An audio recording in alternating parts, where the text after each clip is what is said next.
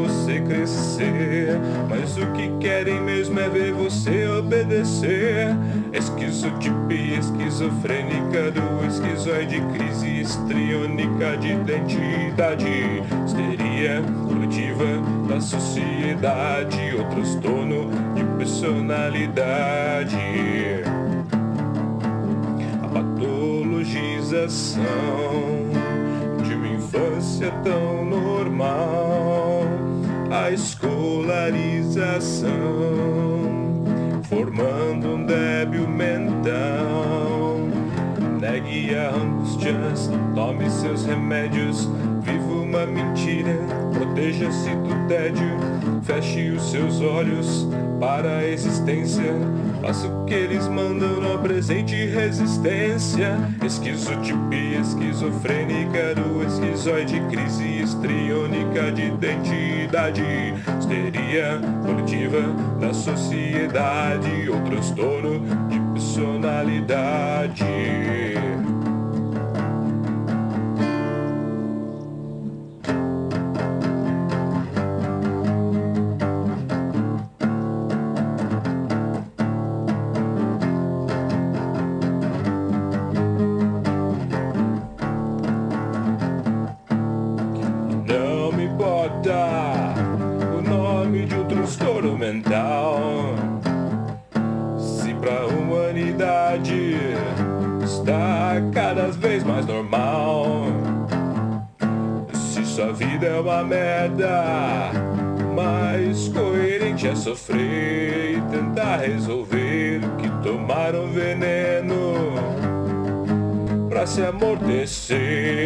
Se esconder, pra te empobrecer, pra você se fuder.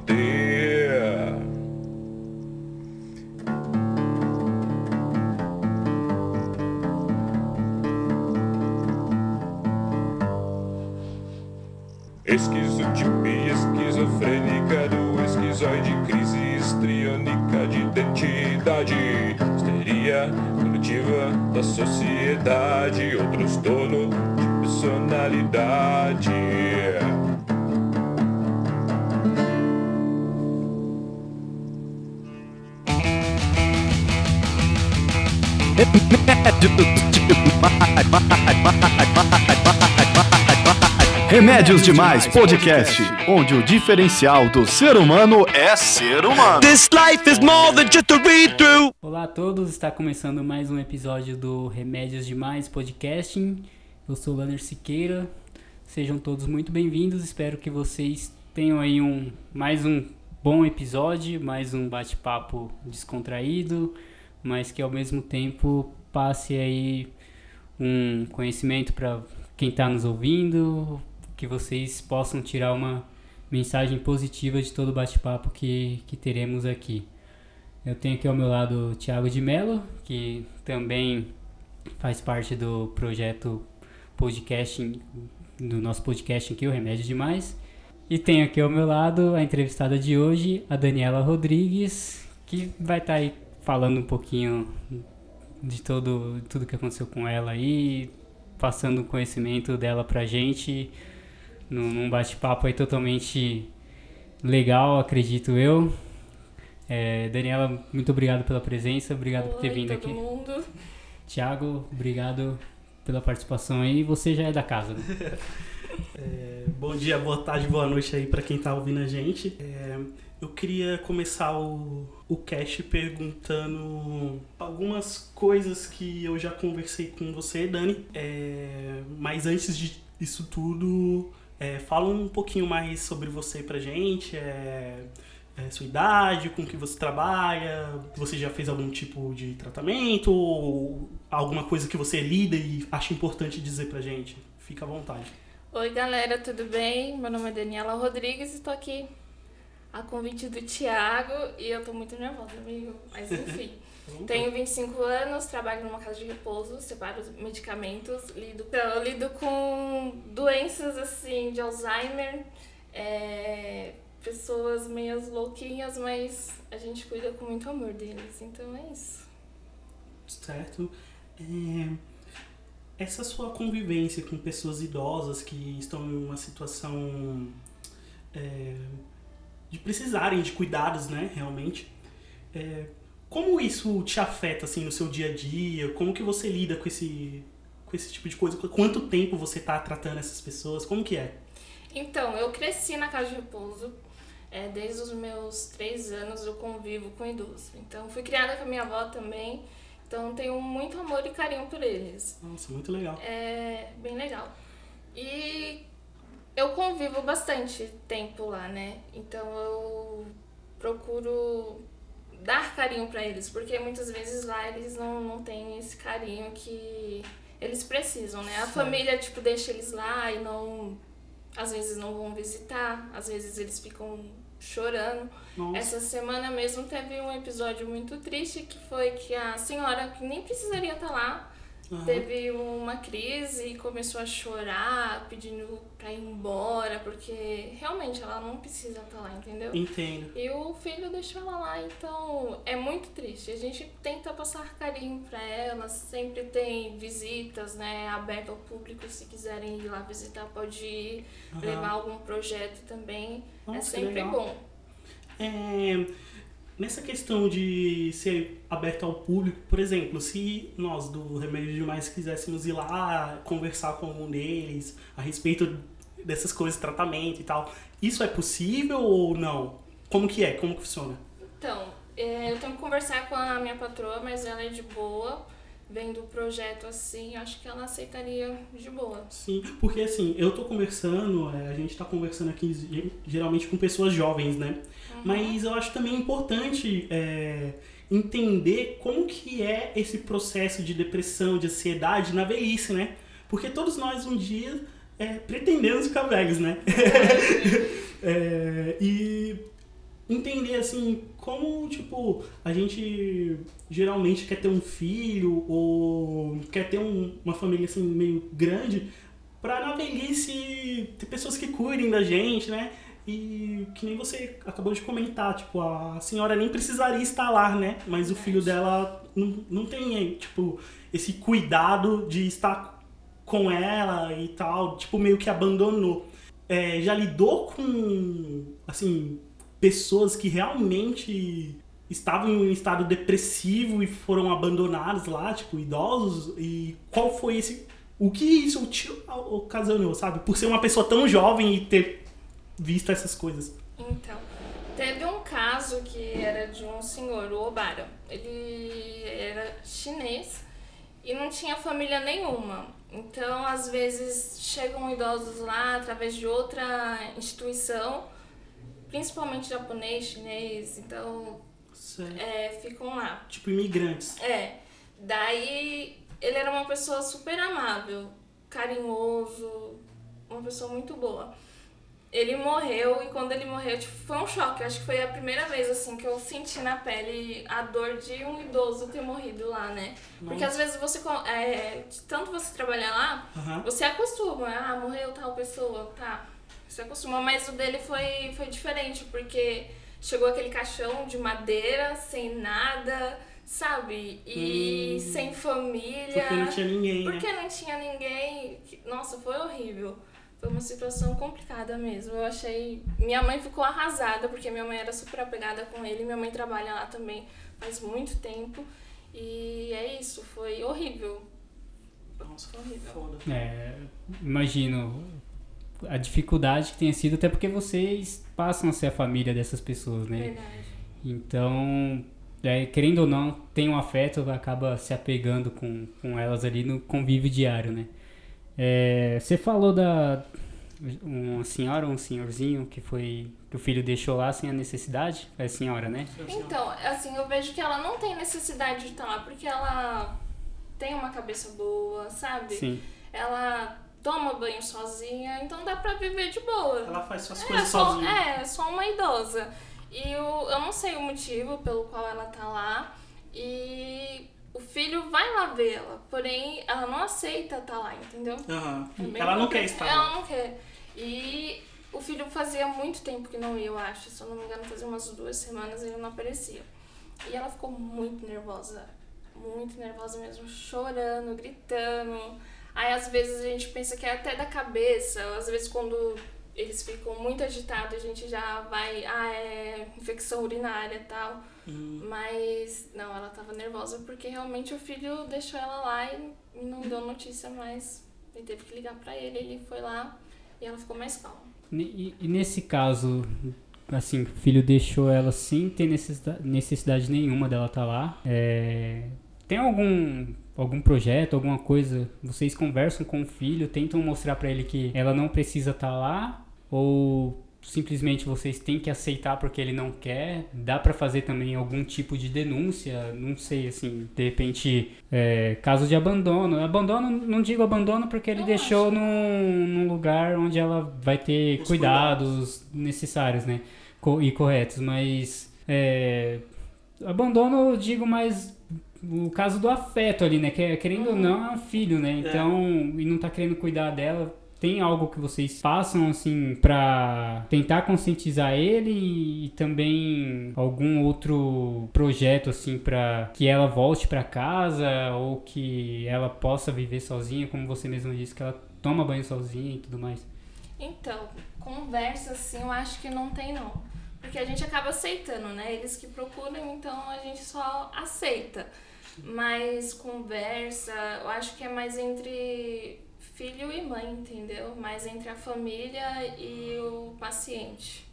Porque conversa assim entre nós que trabalham lá, não, não tem. Com o filho não, não tem, né? Não, não tem. Não, não rola, assim, Não mais rola com o paciente conversa. mesmo. É mais o paciente e o filho. Eu, eu acredito que essas pessoas que estão internadas, é, elas devem ficar muito tempo ansiosas. É, você vê assim que, não sei, de alguma maneira poderia ter algum tipo de recreação para elas? Ou se tem? Com, como que funciona isso? Então, é, a maioria lá tem Alzheimer. Então, eles também são ansiosos. Quem tem Alzheimer são ansiosos e, tipo, você tem que lidar com, com eles, a forma deles. Cada um tem seu jeito, né? Tem Aham. uns que abraçam, beijam, tem outros que já não gostam de abraços e beijos. E assim, lá a gente procura deixar eles à vontade, porque lá é a casa deles, né? Então, é visita 24 horas, é, temos atividades, festa, a gente sempre faz pra eles, pra eles não ficarem naquela monotonia, Muito entendeu? legal. É legal, mas assim, às vezes, que nem eu falei, não há necessidade de estar lá, entendeu? Entendo. É, esses pacientes que não têm a necessidade de estar lá, eles ficam no mesmo ambiente que esses outros pacientes que, por exemplo, têm Alzheimer e, e outros, acho que transtornos mentais também, né?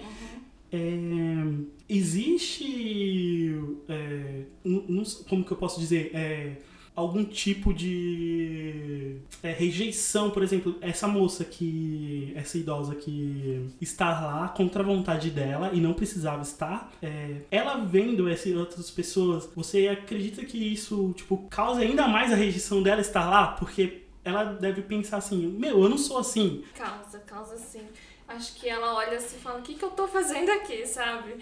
E ela fica nervosa. Às vezes não tem muito o que fazer, porque tem horário pra tudo, né? Lá. Então, tipo, acaba tirando a privacidade dela. Sim. E tem muitos também que são acamados.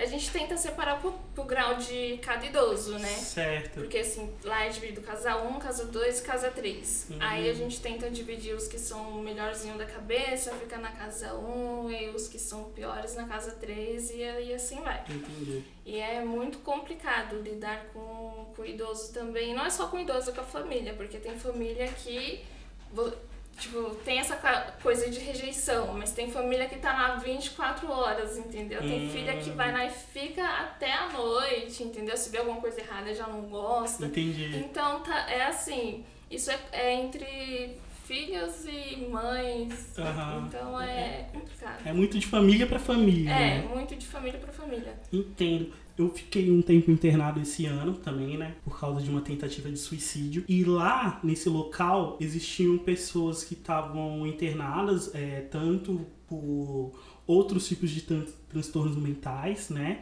Tinham pessoas com Alzheimer, tinham pessoas com bipolaridade, é, esquizofrenia, é, tinha eu que era um estado grave de depressão, é, muito, tinham muitas garotas que estavam com borderline também. E assim, quando a gente chegava nesse local, no, no Hospital Santa Mônica, é, a gente meio que ficava num ambiente que era como se fosse uma triagem, e nesse ambiente ficava todo mundo junto, é, independente do que fosse, né? E é, também tinham pessoas que estavam lá por causa de dependência química, né?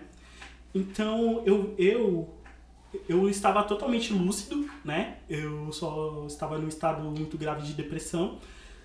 Então, é, eu me incomodava, assim, ver é, pessoas que estavam é, tendo crises muito fortes, sabe? De esquizofrenia e outros tipos de transtornos, assim. E eu ficava com aquilo na minha cabeça, tipo, mano, eu não sou assim, eu não sou assim, porque eu tô aqui, sabe? Tipo, eu também sentia esse lance de abandono, né? Sim. Então eu, eu consigo, acho que, entender um pouco do que essas pessoas que estão internadas e são mais velhas e se sente assim meio que abandonadas. Mas hoje, assim, depois que eu saí e tal, eu entendo que eu precisava daquele momento, sabe? Eu precisava também ver aquilo, a- daquele choque de realidade pra falar assim, mano, é, eu- se, se eu não me cuidar, eu posso chegar a ficar assim, sabe? Eu, eu, eu tenho que me cuidar, eu tenho que fazer o meu tratamento e, e, e seguir minha vida. É. Depois disso eu passei por outros setores, né? Onde até um que eu que era como se fosse essa casa de repouso, onde eu podia ficar totalmente livre e fazer o que eu quisesse, né? Uhum. Era assim, muito melhor, mas é, não sei se vocês vão compreender o que eu vou falar aqui, mas uma gaiola bonita, ela ainda é uma gaiola, sabe? Uhum. Não importa. Você está preso. Você ainda tá privado ali É. de algumas coisas, né? É. Então isso também me afetava muito.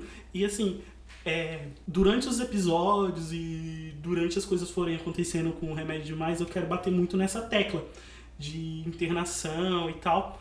Porque foi uma coisa que eu vivi e que eu sei como que é. Tipo, ninguém me contou. Eu passei por isso, né? E assim, eu vivi na minha pele estar preso e trancafiado porque eu precisava realmente de ajuda. E também não era por uma escolha minha, né? É, foi involuntário. Ho- Hoje em dia eu tenho compreensão que foi bom, mas na época não. E eu queria entender assim, você, Dani, disse pra mim que desde criança convive com isso de tipo casa de repouso e ver as pessoas e chegou até um ponto que você já se acostumou, né, com isso. É, como que é pra você estar dentro dessa gaiola? Não sei se você entende a referência. De estar dentro dessa gaiola, mas poder sair dela a hora que você quiser, sabe? Você é a única pessoa ali que pode adentrar e sair da gaiola, sabe? Você realmente não tá presa. Você pode estar ou não. Como que é essa relação sua? Como que isso te afeta no seu pessoal, no seu dia a dia? Então, amigo, assim, eu vejo que é triste tá lá naquele estado, mas eles são bem cuidados. Então, eu acho que não me afeta muito assim, porque eu acho que acaba acostumando, entendeu? Aham. No começo você fica pensando, caraca, que situação chata, não tem família, que nem na no, no caso daquele senhor que eu te falei. E eu acho que tanto conviver com isso pra mim é normal, entendeu? É normal. É meio que se tornou rotineiro, né? É, então, se, se estão lá, eles são bem cuidados. Isso é um fato que eles são bem cuidados. A gente tenta é, dar amor pra eles que eles não têm da família. Alguns, né? Porque isso é um caso isolado da senhora que ficou brava. Porque tem idosos lá que pediu pra ser internado. Você Hum, acredita? legal. Às vezes ligam querendo ficar lá. Porque eu, os filhos não têm, por causa da rotina, eu acho, né? Um, uma, um cuidado com eles, assim. Porque se ficarem em casa, vão ficar assistindo televisão o dia todo. E lá a gente tenta fazer atividades para eles não ficarem cansados de uma rotina, entendeu? E sim. É, é isso que eu ia falar, até a gaiola acaba não sendo a sua, né? Você acaba moldando a gaiola dos outros, mas você, pelo que eu vejo, você até se sente bem em poder dar uma rotina pra eles, né? Não, não poder, não deixar eles privados, igual você falou, do dia inteiro na televisão, eles terem uma atividade, mesmo que seja ali marcadinho, horário, tudo tudo no seu tempo, mas é, você ainda vê o lado bom da, da coisa, né? Deles não terem só um, uma, uma atividade no dia, e sim várias, né? Sim. É, assim, lá tem família que costuma dizer que lá é uma creche, porque realmente parece uma creche, porque eles têm é, mentalidade de, de criança, assim, vocês veem, eles brigam por um jogo, é algo bem, é assim, às vezes você fica, meu Deus, brigam por causa de um jogo, Eu achava É. que era só eu, só. não, eles brigam por jogo, e lá acaba sendo a casa deles, entendeu? São Ah. situações, às vezes, que brigam por calcinha, Caramba. você usou minha calcinha, tira minha calcinha, você tá com a minha roupa, não sei quem lá pegou minha comida. Então lá é, é tipo uma creche, assim. É bem. Eu gosto de trabalhar lá. Não vou mentir. Muito as- legal. É. Porque eu cresci lá, entendeu? Eu tenho um Sim. carinho enorme pelo, pelos meus patrões, que eles me ajudaram muito Aham. também. E. Assim. Eu gosto, assim. Tem horas assim que eu não gosto. Te Sim. juro, tem horas É, que. como qualquer trabalho, É. né? Mas às vezes a gente tira eles de lá, levam pra tomar café fora, levar pra ir no McDonald's, a gente leva. é, Até na minha casa eles vão. Às Nossa. vezes na minha folga eu tô lá, chega um, olha Dani, quem veio? Aí chega, eu tomo um café, senta. Então, eles estão livres, né? Sim. Com, se tiver alguém pra levar eles pra passear, pode ir. Às vezes tem idosos que passam um mês fora, que vai pra praia com a família. Então, lá eu acho que já é mais uma creche. Sim, legal. É, eu pensei aqui agora comigo, você convive com isso desde da infância, né? Uhum. Como que foi pra você é, enxergar esses dois lados da vida ao mesmo tempo? De tipo, a sua infância na escola com pessoas da sua idade, sabe?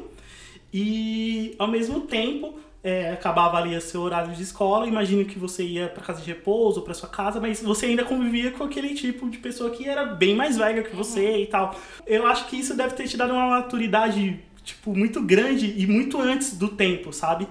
Co- Como foi isso pra você? Me conta um pouco, assim, da sua infância e como você foi crescendo com isso. Para mim, Só, só te interrompendo rapidinho, mas pegando o gancho, é, na escola, assim, entre aspas, você tava ali sendo moldada pelos professores. E, no, e na casa de repouso você tá meio que moldando as pessoas. Então como é que era essa, aproveitando o gancho da pergunta do Thiago, essa rotina assim de tá sendo, entre aspas, ali, moldada na escola e depois passar a moldar? Olha, na escola eu já não gostei. Eu me sentia isolada, muito isolada por causa do que eu tenho um problema na perna. Eu andava muito na ponta do pé e recebia bullying. Na época não, não tinha esse nome. Sim. E já na casa de repouso eu já me sentia acolhida. Nossa. Entendeu? Eu sempre fui carinhosa, beijava. Eles amam um beijo, eles amam um abraço. Então, pra mim, foi um- uma construção legal de participar é, da casa de repouso desde pequeno, porque acho que eu vejo eles agora com um olhar diferente, porque tem amigos meus que falam, ah, eu odeio velho. Sim, eu escuto E- muito isso E também. eu falo assim, mas eu não odeio velhos, eu, eu amo eles, assim, às vezes vontade, tipo, ai meu Deus, mas eles não têm culpa, a gente vai passar por isso, entendeu? A gente vai passar de A qualquer fase que forma. chega pra todo Vai mundo. chegar né? pra todo mundo, uma hora vai ser eu lá, e quem é que vai cuidar de... Às vezes eu penso, quem é que vai cuidar de mim? Porque eu penso não ter filhos. Então tem idosos lá que não têm filhos. Caramba. E tipo, é o sobrinho. Então, sobrinho, sobrinha, irmãos. E você fica assim, caraca, velho, quem é que vai cuidar de mim? Sim. É bem estranho, assim. Agora na escola, tipo, já não tenho boas memórias na escola, foi horrível.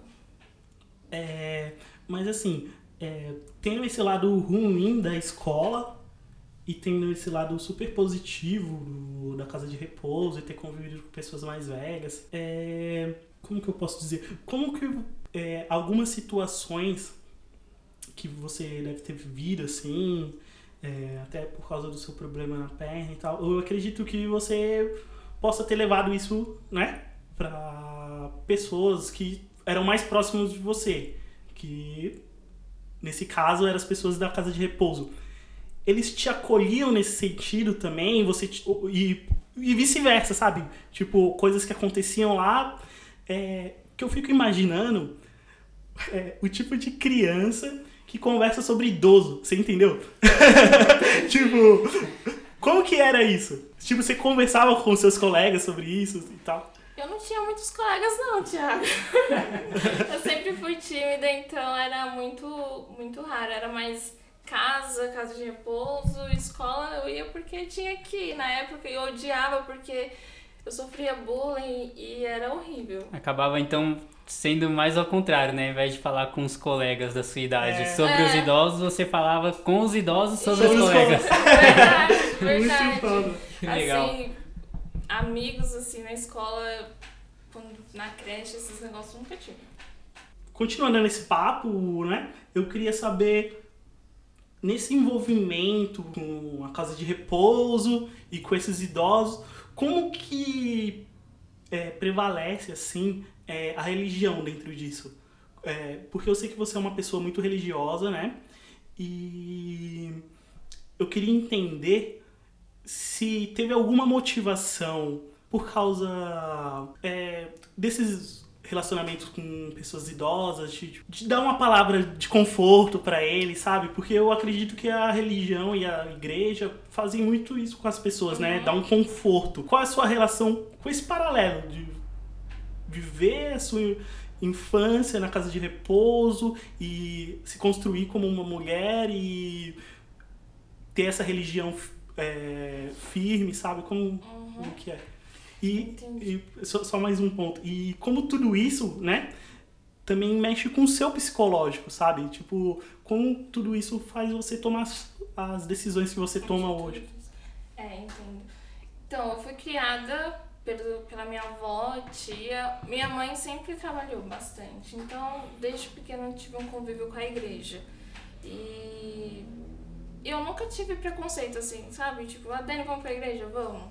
E eu acho que a igreja me ajudou bastante em, em questão de, de ser quem eu sou hoje, porque eu não vou mentir, eu sou uma pessoa triste. Às vezes eu. Semana passada eu chorei a semana toda, não teve um dia que eu não chorei. Sim. E ah, na igreja acaba mais que me ajudando, sabe, a passar por dificuldades assim. E lá na casa de repouso tem idosos de católicos, né, evangélicos. Então, assim, a gente tenta levar a religião para eles, entendeu? O amor de Deus para eles. Sempre Certo. tem, na quinta-feira tem missa, quem participa é aqueles que são católicos, agora os que são evangélicos já não gostam de participar, entendeu? Mas é sempre bem-vindo, sempre bem-vindo. É, fugindo um pouquinho só do, do lado do- de religião, mas algo que fi- ficou curioso pra mim. é, tem casos de, de a família que volta, que recolhe a pessoa de novamente, leva pra casa. é, como é que é a reação da pessoa? Como é que é depois o convívio dela com vocês? Ela volta lá pra visitar? Vocês vão visitar? Como é que como é que acontece isso? Como é que como é, e como é que ela fica quando ela fica sabendo que a família quer ela de volta em casa? Queria saber, fiquei bastante curioso por esse lado. Tem casos, sim, que eles voltam pra casa. Às vezes eles estão lá só pra se recuperar mesmo de uma fratura na perna, algo assim. E já teve casos deles tirarem e levar pra casa. E eles ficam super felizes, lógico, né? Que vai voltar a, a ter convívio com a família. Porque eu acho que isso é o que mais deixam eles tristes, é porque não tem aquele convívio com a família, Hum. entendeu? Entendo. Pra eles a família são muito importante. Mas eles não temos contatos depois que saem, não temos contato nenhum. Às vezes vão, às vezes, tipo, um, um idoso morre, a família vai lá visitar, entendeu? É bem legal, leva presente, essas coisas pra eles. É, você comentou, né, que, por exemplo, semana passada não teve um dia que você não chorou, que você ficou triste. É, como que você hoje lida com é, esses, essas suas crises, assim, de estar triste, estar desanimada, sabe? Porque, assim, eu, eu, eu converso bastante com você, né? A gente é amigo, mas a gente tem um contato que ele não é físico, né? É presencial. A gente conversa muito, assim, por mensagem, pelo WhatsApp, e também dá pra perceber que a pessoa não tá bem, né? Porque quantas vezes você já não falou pra mim, Thiago, você tá bem? E, tipo, é aquele bem, tipo, já sabendo a minha Já resposta, né? que não. É. Mas é, eu, eu, o que eu quero tipo, dizer assim e, e perguntar é o que, que você faz hoje que te ajuda a melhorar, sabe? Que, tipo, quando você tá triste, se você faz alguma coisa que. Ah, se eu fizer isso, sei lá, se eu comer um chocolate agora, eu vou, vou me sentir. Vai, Se eu, ajuda. se eu ficar com. Eu, eu sei que você gosta muito de animais também. Se, ah, se eu passear com a minha, com o meu doguinho, sabe? Esse Uhum. tipo de coisa, porque outras pessoas que estão passando por isso podem também tentar, sabe? Eu, tipo, isso que eu Entendi. saber. Olha, o que me ajuda bastante, eu acho que é oração, cara. Que nem Nossa, eu que falei. legal. É oração, louvor, assim, que me ajuda bastante. Eu sou uma pessoa que quando eu pego pra chorar, eu choro, choro, choro, choro, choro. Aí de repente, sei lá, parece que bate uma coisa em mim e fala assim, meu, por que eu tô chorando, cara? Você é louca? Para com isso. E, e de- eu acho que a, a presença de Deus, assim, que Aham. que me envolve pra mim parar de chorar e dizer que eu não tô só, entendeu? Porque tem coisas. Eu não me dou muito bem com a minha mãe. E ela fala coisas assim, tipo, absurdas. Que Aham. nem essa semana foi pesado. Eu acho que ela nunca falou assim, uma coisa assim pra mim. Sim. E você. E eu sei que eu não sou aquilo, mas, sabe? Dói, né? Dói. E eu chorei, chorei, chorei. E depois eu peguei, meu, por que eu tô chorando? Eu não sou Eu não sou assim, assim. cara. Eu Aham. não sou. Então. Mas eu tenho crises, tenho muitas crises assim, e o que me ajuda bastante, eu acho que é quando eu vou na igreja ou entro em contato com meus amigos pra conversar sobre. As minhas cachorras são tudo pra mim, assim, elas são terríveis, mas elas ajudam. Você chega em casa brava, assim, às vezes, ou você tá muito triste, ela tá lá atrás de você. Que nem esses dias eu tava lavando a louça super triste. Aí minha mãe fala assim, Dana, olha pra trás. Quando eu vejo, tá as duas assim, olhando pra mim, eu, mãe, elas querem comida, mas não, elas querem minha presença. Então, tipo, se eu tô triste, elas sentem também, Sim, cara. E muito. elas acabam é, transmitindo amor pra mim não ficar triste, Sim, entendeu? é. É assim É aquele papo, né? O cachorro, ele não tem tempo ruim, né? Você Não. pode estar triste, alegre, puto da vida com alguma coisa, o cachorro ele vai te receber do mesmo jeito do mesmo sempre. jeito. Ele vai te dar o mesmo carinho, o mesmo amor sempre. E que nem você teve o caso com a sua mãe. Querendo ou não, você não é o que ela disse, mas é algo que você não, não esperava ouvir de uma da, Da sua mãe, mãe, né? né? Da- de, de uma pessoa que você nunca espera, né? E o cachorro, o animal, não tem isso, né? A gente sabe que, que vai ser aquela reação. Eu tenho dois cachorros e três gatos, assim. Então tem dias Nossa, que, Meu sonho é gato. se quiser, eu arrumo uns pra você adotar. É o sair de casa. É, é, então, assim, tem dias que, que a gente tá puto da vida com algumas coisas que não dão certo e o trabalho também às vezes te estressa. Então você chega em casa, você faz um carinho neles ali, É, passa, muda totalmente, né? Você muda. vê que você tá nervoso sem motivo algum. Verdade. E eles, sem perceber, eles acabam ali resolvendo o seu problema, né? Mudando o seu humor totalmente. Porque às vezes, às vezes você tá nervoso com alguma coisa, você acaba descontando em alguém até também, né? Tem esse, eu tenho, tem esse lado, né? Da gente acabar descontando em alguém que não tem nada a ver também, né? Verdade, tem isso. Assim, minhas cachorras são uma salvação pra mim. Eu tinha uma que eu sentia quando ela também não tava bem, entendeu? Porque Nossa. tem isso, não é só a gente que fica ruim, eles também ficam Eles também ficam. Ficam, e eu sinto quando eles não estão bem, eu fico, meu Deus do céu, o que eu faço? Aí eu fico louca, porque eu não gosto de ver eles sofrerem também. E é, é uma conexão muito forte, eu acho, que é, que é bem legal. E todo mundo deveria ter um dog, um. Até uma tartaruga. Eu ganhei uma tartaruga agora, gente. e Eu queria doá-la, mas eu me apeguei. Disse, não, não vou. Acaba É não minha. voando. É minha amiga agora, né? É minha amiga, ela me entende, cara. No Sério. tempo dela, mas ela Ela me entende, no tempo dela ela me entende. Esses dias eu cheguei triste também. Aí uma deitou de um lado, a outra ficou do outro. Aí eu peguei a tartaruga e fiquei assim com ela aqui, sabe? Aí, engraçado que ela já conhece a minha voz, porque todo mundo chega, ela fica lá encolhidinha assim e não fala com ninguém. Aham. Eu falo que ela fala comigo, gente. E eu peguei e coloquei ela assim, daqui a pouco lá vem ela com a cabecinha e faz assim, mexe a cabeça e ela solta um barulho, gente. Ela solta um barulho e o pessoal pensa que é coisa da minha cabeça, mas não é. Mas ela conversando comigo. E você se sente amado. Se eu não me Sim. sinto amado pela minha mãe, mas eu me sinto amado por eles, entendeu? É, o amor que você transmite pra eles, né? Eles te devolvem. Verdade. Isso é muito legal. É, nas minhas terapias que eu faço, é, eu, eu geralmente tenho um problema com socialização, assim, que quando eu tô muito triste, eu me isolo totalmente. Tipo, totalmente. Eu não. Eu, eu, por exemplo, já teve vezes e vezes que eu acordei, trabalhei, sei lá, fui pra faculdade, voltei e eu chegar em casa e falar assim, mano, hoje eu não falei com ninguém. Tipo, diversas vezes, sabe? E isso é um problema, né? É, tipo, essa, você se isolar.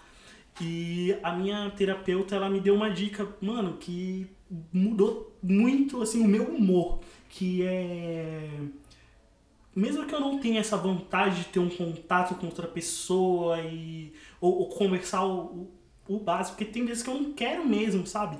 É, tem dois bichinhos, que é o Rolf e o Race, que eu amo eles muito. E só de eu estar próximo deles, Verdade.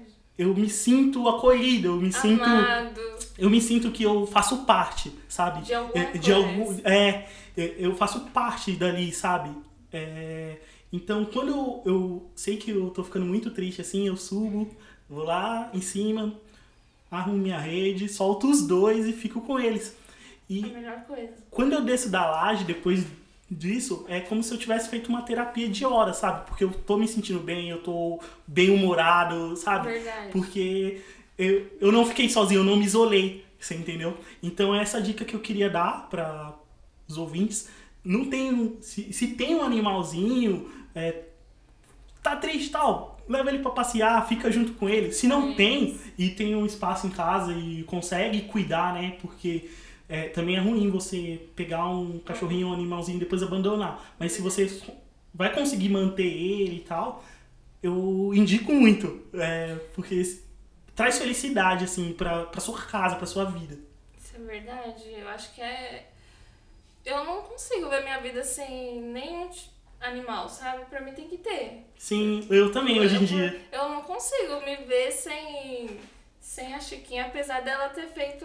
Ela mordeu meu sobrinho, gente. Sim. E pra mim aquilo ali foi um choque Acontece muito grande, mas uh, foi terrível. Foi uma, uma mordida forte, foi um choque pra mim, Sim. porque ela é carinhosa comigo. Comigo ela é super carinhosa, com os outros ela já não, não é. Aham. Então tem um lado. Ela é bipolar também. Então, é sério, ela é bipolar. É, o pessoal fala que ela é eu.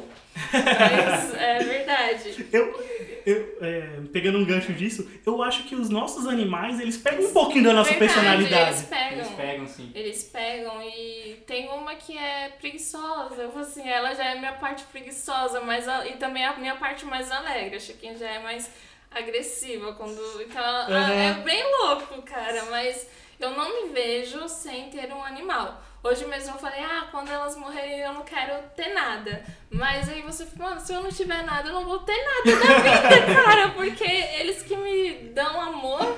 Sim. É, mas é, é sempre assim mesmo. Você- tem lá o bichinho, e aí você fala. Normalmente você acaba falando isso mesmo. Ah, quando morrer eu não quero mais ser, porque. Até por causa do sofrimento também, Também você não é quer horrível. passar. É horrível, você não quer mais passar por isso de novo. Eu mesmo já perdi duas. Eu perdi É. uma que até hoje não. É Não difícil de superar, cara, né? então. aceito. E, e aí hoje eu tenho cinco, né? Então, Meu Deus, será que eu chegar nesse ponto? e lá em casa era assim, a gente nunca. Pra gato era difícil ter gato, até porque a gente tinha cachorro, tinha medo de ter briga, essas coisas. Sei. E, e gato, a gente tinha aquele receio assim de dar mais problema, porque gato não fica dentro de casa, você tem que deixar ele sair, querendo ou não.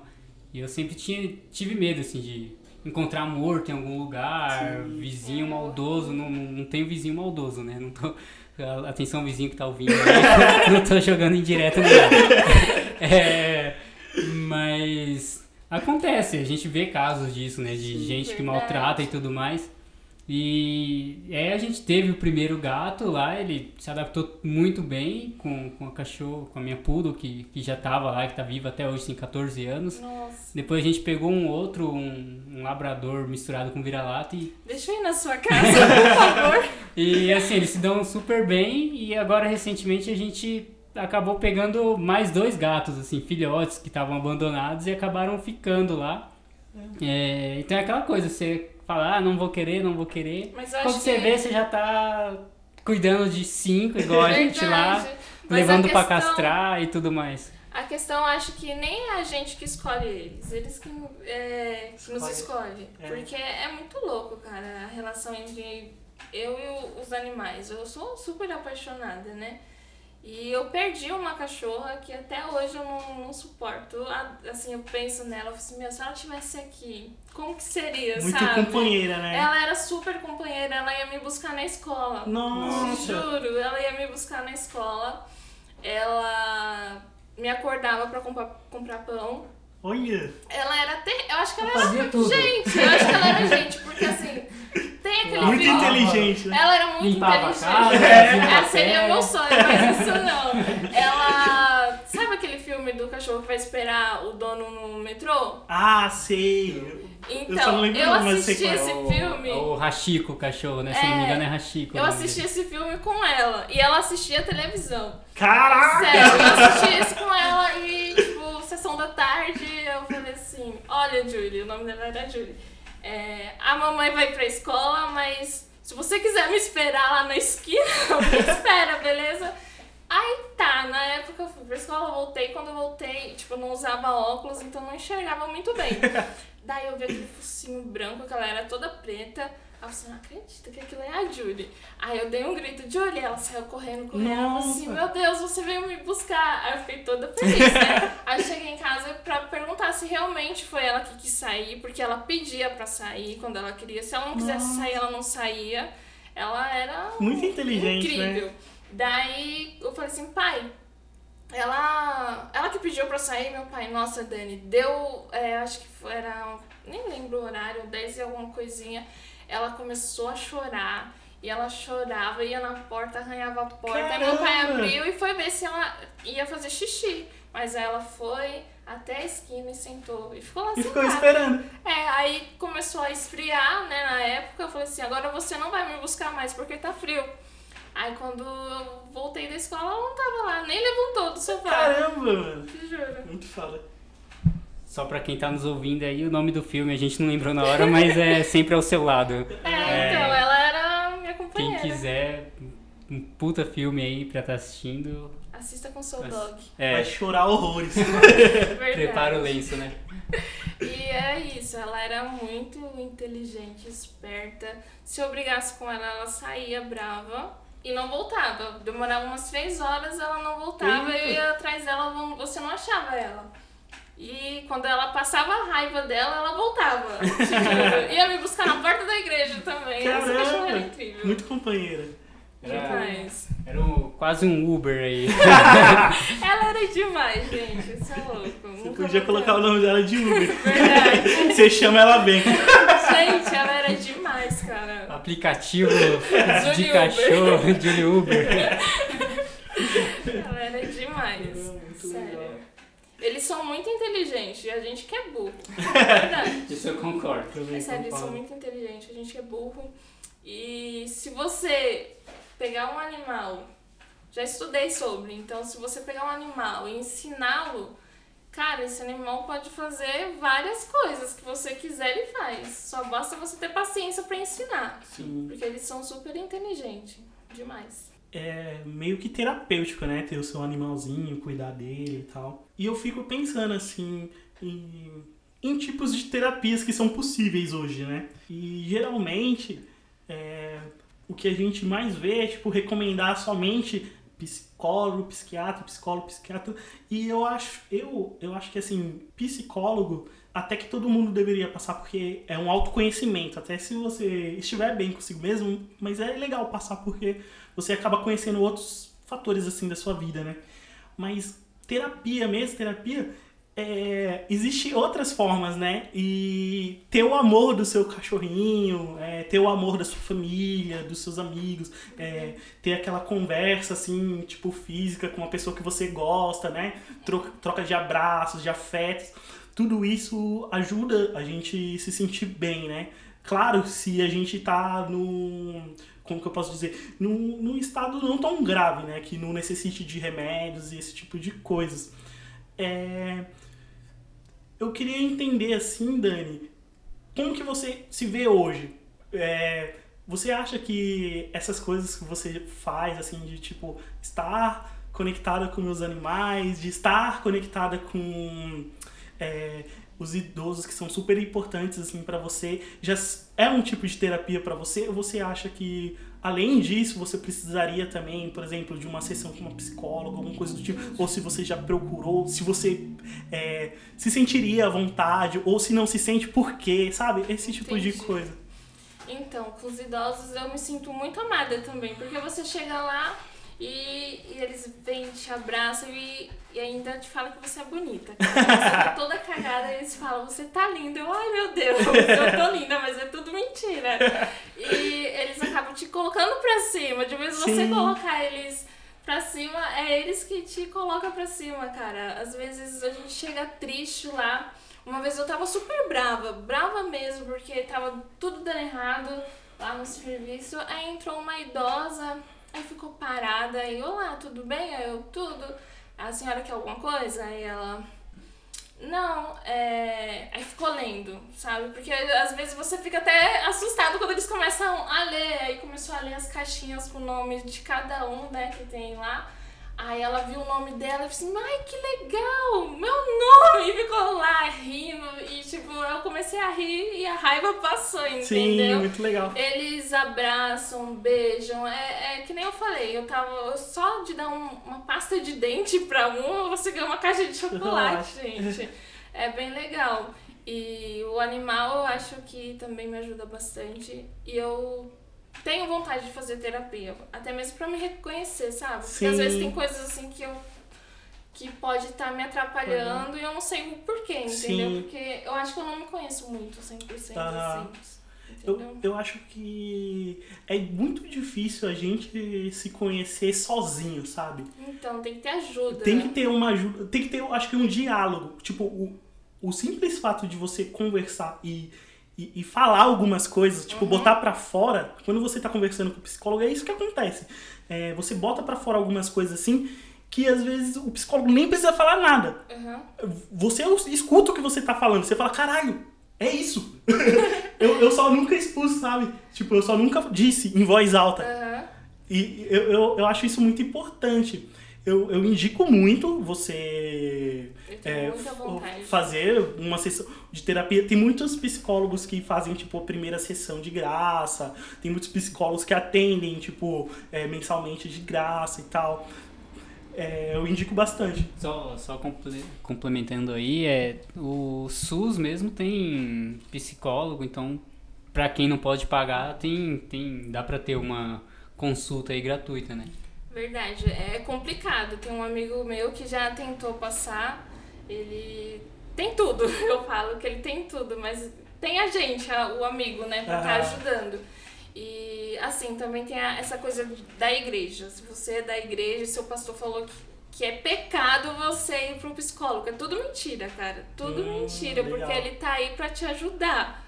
Entendeu? Porque tem muita gente. Uma vez eu cheguei e falei assim na minha, pra minha tia: eu acho que eu quero fazer terapia. Ela, pra quê? Você não tem Deus? Oxe, Aí eu falei, cara, eu tenho Deus, mas tipo, meu, mas Deus não tá aqui toda E, tipo, é, é meio louco É. as pessoas quererem colocar Deus contra a ciência, Sim, assim. tem, tem, tem mais de 7 bilhões de pessoas no mundo, né? Deus não tá Verdade. olhando só pra você, Só né? pra Tem- mim, Tem, um- cara. tem uma galerinha aí a mais pra ele olhar também, né? Então, aí tem isso. A igreja em si, às vezes, não, não, não trabalham com isso. Sim. E as- Não incentiva, não né? incentiva. E as- é, esses dias eu tava lendo que pastores estavam se matando. Porque Nossa.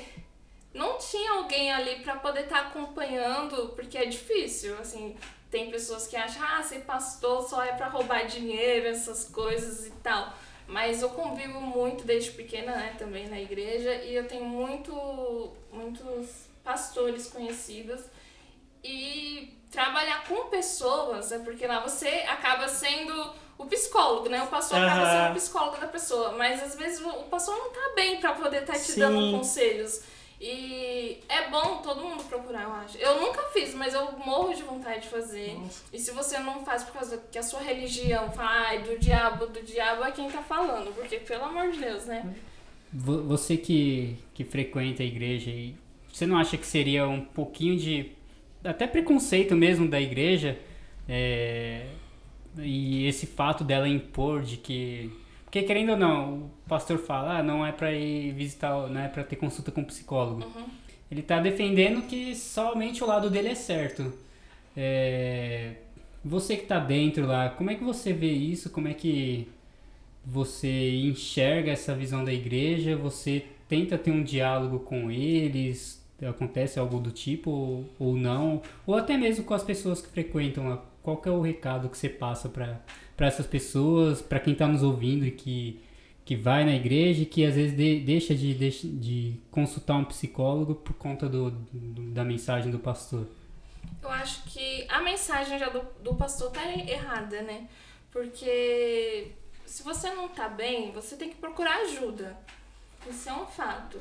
E, meu, esses dias eu tava lendo um livro que falava de pastores que de terno, gravata, é, irmãs do coque, que a gente fala que é aquela do fogo, do repipé e tal. E tem muita gente de saia longa, de terno, que se dizem levar a mensagem de Deus, o evangelho, mas é tudo mentira. Porque eles acabam vivendo numa bolinha, sabe? E deixam de pregar o, realmente o valor que é da mensagem, o amor de Deus. Porque tem muita gente que não gosta de ir pra igreja porque fala que, ah, vou lá, vou ser julgado. Você- E realmente, tem igreja que você é julgado pela sua roupa, pela sua aparência.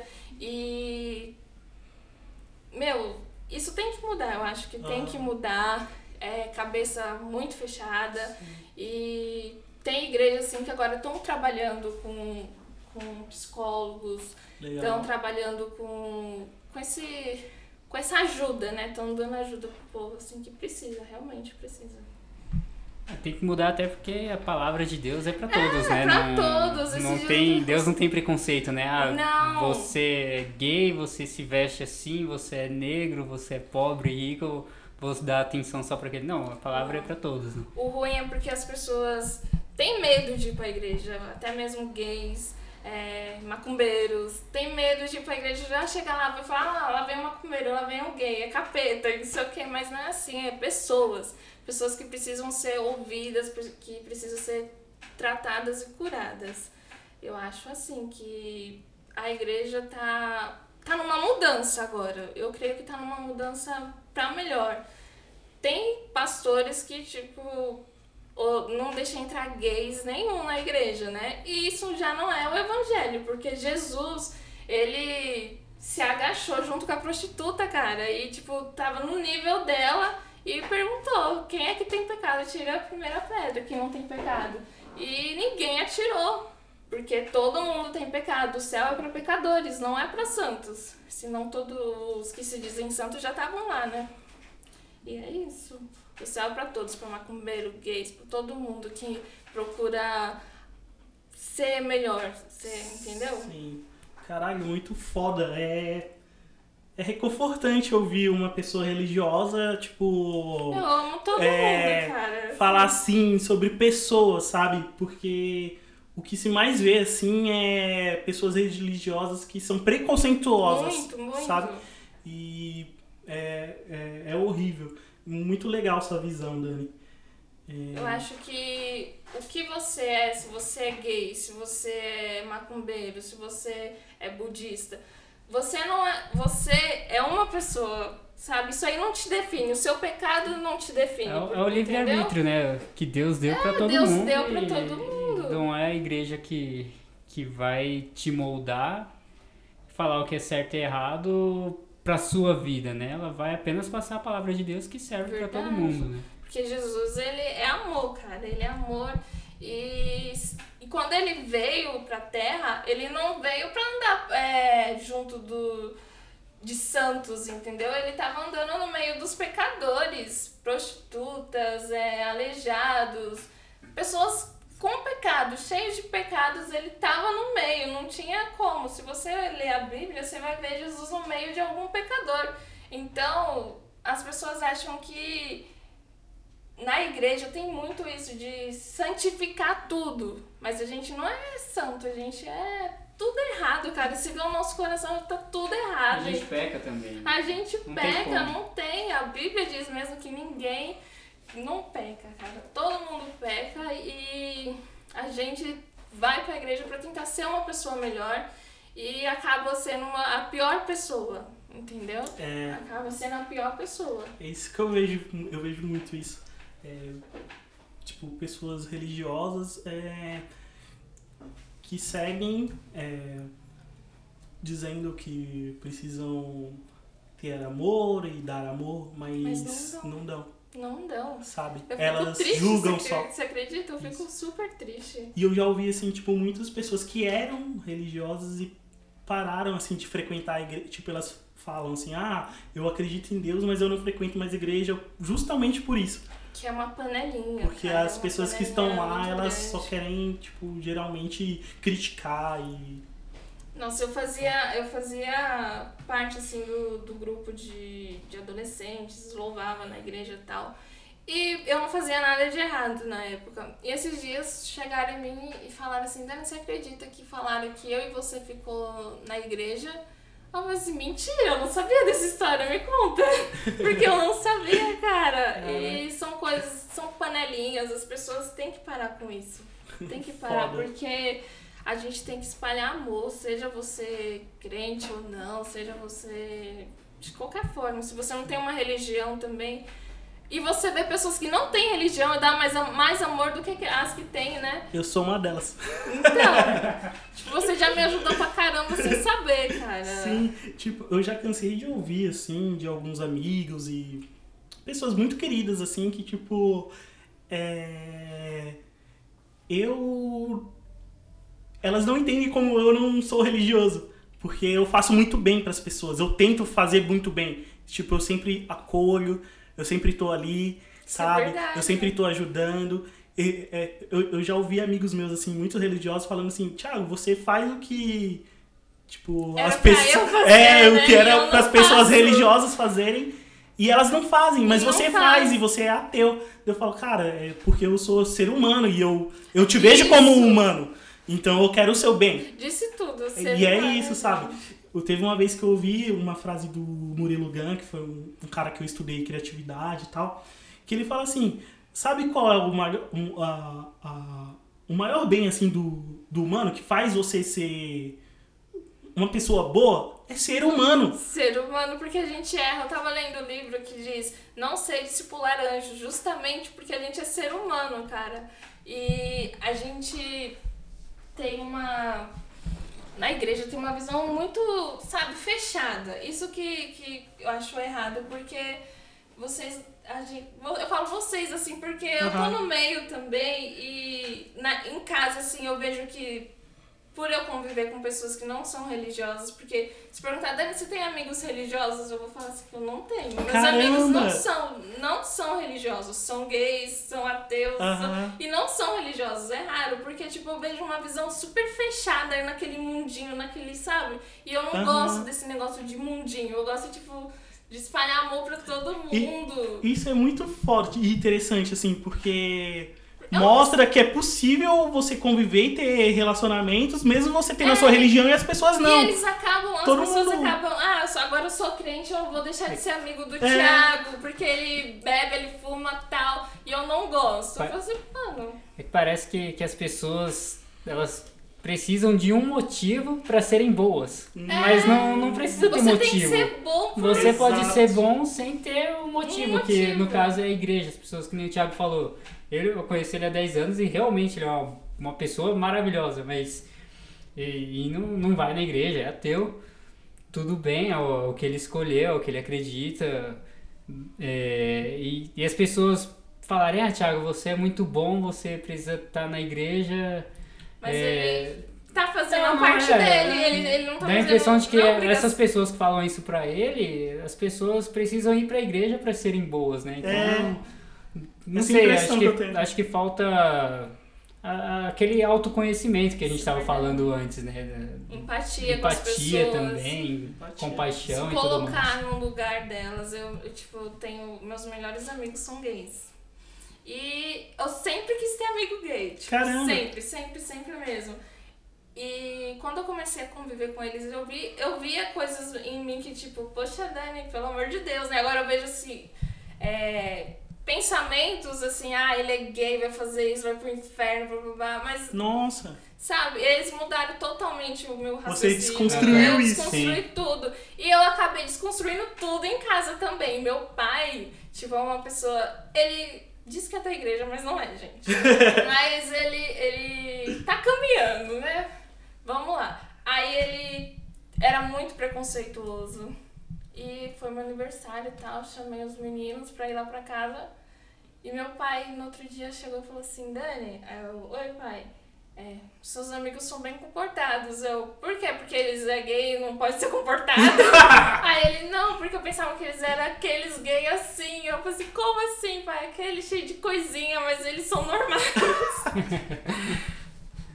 Mudou a visão dele, graças a Deus.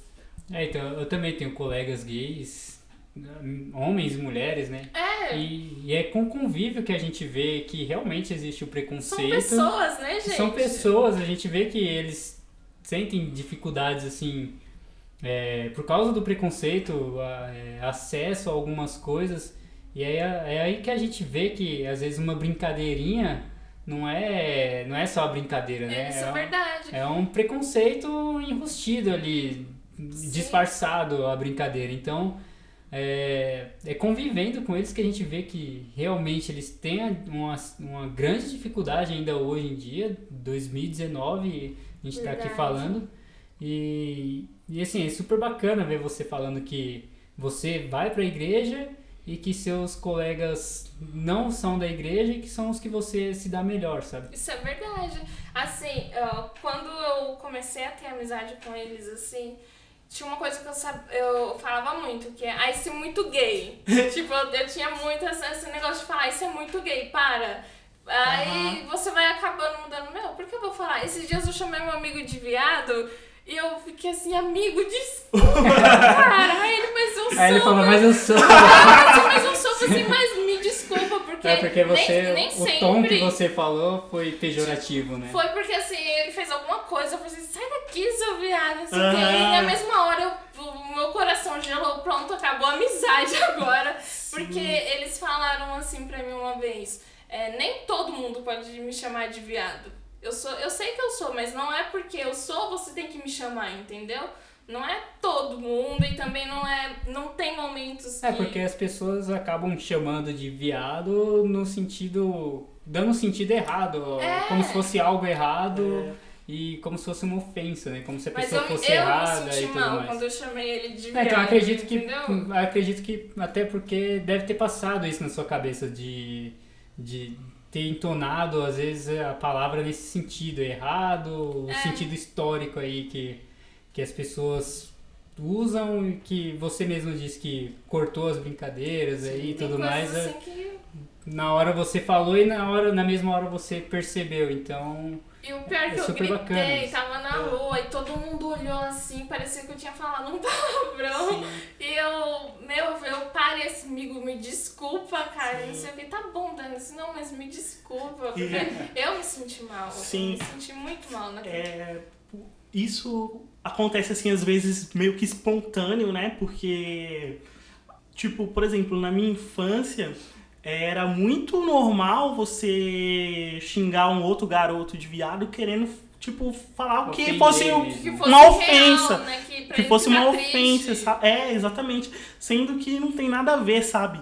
É, tipo, se ele fosse realmente viado, isso não seria um problema, né? É, Mas a gente acaba, acho que pela criação e também da Exato. época, Exato. a gente fala, é, ah, se chamar ele de viado, ele vai ficar ofendido, É. entendeu? Tem- Tem uma coisa que eu aprendi nesses últimos meses desse ano é que palavra tem muito poder. Tem poder, isso Tem tá até muito. escrito na Bíblia, gente, Meu, tem poder. E realmente tem, porque tem coisas que a gente fala tanto, fala tanto, que tem um peso sobre a gente e sobre o outro, Isso é sabe? verdade.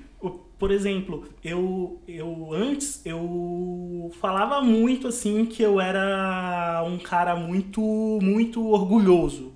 Ah, que não sei o que, eu não vou, não vou aceitar isso. Porque eu sou homem, tá ferindo meu ego e meu respeito. Eu comecei a cortar isso da minha vida. Entendi. Tipo, é... não, você fez isso comigo? Por que você fez isso comigo? Eu tento te entender, Aham. sabe? Eu tento falar, ô, ô Dani, é, você comentou um negócio comigo e eu, sabe, me ofendeu, eu queria conversar com você sobre isso. Se fosse antes, não. Eu só ia falar, não, ela me ofendeu, feriu o meu ego, eu sou homem, eu não tenho que aceitar, sabe? E, tipo, tinha poder sobre mim é, essas palavras. E eu tô cortando isso, sabe? Não, não, não existe isso. Ela tem o direito de errar também. Ela é um ser, ser humano, sabe? É, assim como eu posso errar com ela, ela pode errar comigo e a gente pode ter um diálogo e tentar se resolver, né? E, e é isso. Eu acho que falta muito é, as pessoas entenderem que as palavras têm poderes. Porque, assim, quantas amizades a gente já não Perdeu perdeu, por causa por de causa uma de uma palavra. palavra? Verdade, verdade. Igual que nem eu falei, né? Minha mãe me chamou uma coisa que eu não sou. Aí, Isso te me doeu. Doeu pra caramba, profundamente. E ela fala coisas assim que nem eu falo, mãe, tem cuidado o que, que você fala. Porque magoa, machuca. Não, ela, sabe, parece que as palavras dela vêm como um soco na minha cara, tão Sim. grande. E, e minha tia fala assim, mas Dani, você não tem que dar relevância pra isso, porque você não é isso. Eu, tá, mas machuca, porque vem da sua própria mãe, entendeu? Sim, é de quem você menos espera, Menos né? espera. É, as pessoas mais próximas Só que mais. são as que podem nos ferir, sabe por quê? Porque elas estão próximas. E elas conhecem seu É, ponto fraco. e, e elas, Sim. você deu abertura para elas estarem próximas de Isso. você. Então, elas vão te afetar. Se um estranho chegasse e falasse a mesma coisa que sua mãe falou, você ia falar, foda-se. É, eu não ia ligar, justamente, eu não ia ligar. E que nem a palavra viado que eu fiquei super mal, assim. Hoje mesmo eu, eu mandei mensagem pro meu amigo. Bom dia, bom dia, bom dia, bom dia. Cadê você, seu viado? Porque ali já foi uma brincadeira, entendeu? Já foi mais, mais assim, de boa. Sim. Até pensei, será que ele vai ficar com raiva? Mas ele sabe que foi, foi normal. Foi na zoeira. Foi na zoeira. Mas naquela hora, quando eu me senti mal, foi porque realmente eu falei assim, sem pensar e, e foi. Eu queria agradecer por você ter topado de participar do podcast e ter conversado com a gente sobre todas essas coisas. É, ficou um episódio muito legal, assim, e totalmente inesperado, sabe? Eu te conheço há bastante tempo e eu não sabia que você cresceu convivendo com idosos, sabe? Achei bem legal isso. É, essa troca de experiência, assim, que a gente tá tendo com os episódios, conversando com as pessoas e entendendo elas, eu acho que vai ser uma construção muito boa para todos os nossos ouvintes e tanto para mim quanto pro Lander que tá sendo host. Espero que você possa voltar aqui numa próxima, né, pra gente conversar mais, porque tem mais coisas pra gente conversar. Muito obrigado mesmo por ter vindo e é isso. É, Não sei se você quer falar alguma coisa assim. Quero agradecer porque você acreditou em mim. Uma coisa, eu sou muito tímida, então obrigada, amigo, por acreditar em mim. E é isso, gostei demais de participar. E eu quero voltar. Aí, ó, agora, Agora tá, tá querendo voltar, voltar. né? Legal. Porque antes da gente começar a gravar aqui esse episódio, ela tava falando que não ia durar 5 minutos, não ia passar de Verdade. 15, depois ela falou, agora a gente tá aí com uma hora, mais de uma hora de episódio. E agora ela querendo voltar. Então, super bacana o papo, também agradeço a sua presença. Obrigada. E se quiser um gatinho, ainda eu arrumo um pra não, você. vou embora de casa sem pra gatinho. Pra finalizar o episódio, eu vou fazer algumas perguntas assim, tipo. É tipo um bate-bola rápido, assim. Eu Beleza. pergunto e você já responde o que vem na sua cabeça. E, Tá, sou um pouco lenta. Mas vamos e é lá. isso. Vamos lá. É, um livro. Um livro. Esse último que eu li mexeu muito. Não sei de Laranjas. Legal. Muito legal. É, uma felicidade. Minhas cachorras. Foda. Um medo. Um medo. Rejeição, eu acho. Foda. Um lugar. Um lugar. Casa da minha avó. A Caralho. casa da minha avó é tudo. Me deu vontade de comer agora. Folhinha de chuva, né? Nossa, minha avó é cuscuz, gente. Nordeste. É, um conselho. Um Conselho. Ah, busca aquilo que te faz feliz, cara. O que te deixa pra cima. É, sai com os amigos e procurar ajuda sempre bom, válido se você é evangélico e se sente triste por estar naquele mundo fechadinho assim. Meu, o mundo é grande, sai você fazendo o seu próprio caminho. E se você não é isso, seja feliz, vai, corre atrás daquilo que você almeja. E coisas ruins acontecem sempre, mas a gente é forte pra superar todas elas. Muito foda. É, lembra quando você me disse daquela Dani? Não gostou muito da época da escola, porque é, fizeram um bullying com ela e tal. Eu queria dizer que você conseguiu passar por isso e ajudou muitas pessoas, sabe? Só por essa conversa que a gente teve, é, toda aquela dor e sofrimento que você passou, é, não deveria ter passado porque você é uma grande pessoa, foi por algo. E eu acho que esse algo é o amor que você consegue transmitir para as pessoas. Então, obrigado por ter aguentado e é isso, galera. Quer fazer eu chorar, né? Até o próximo episódio. Muito obrigado, Dani. Obrigada a vocês. Remédios Demais Podcast, mais uma produção de Saco Cheio e Mau Humor.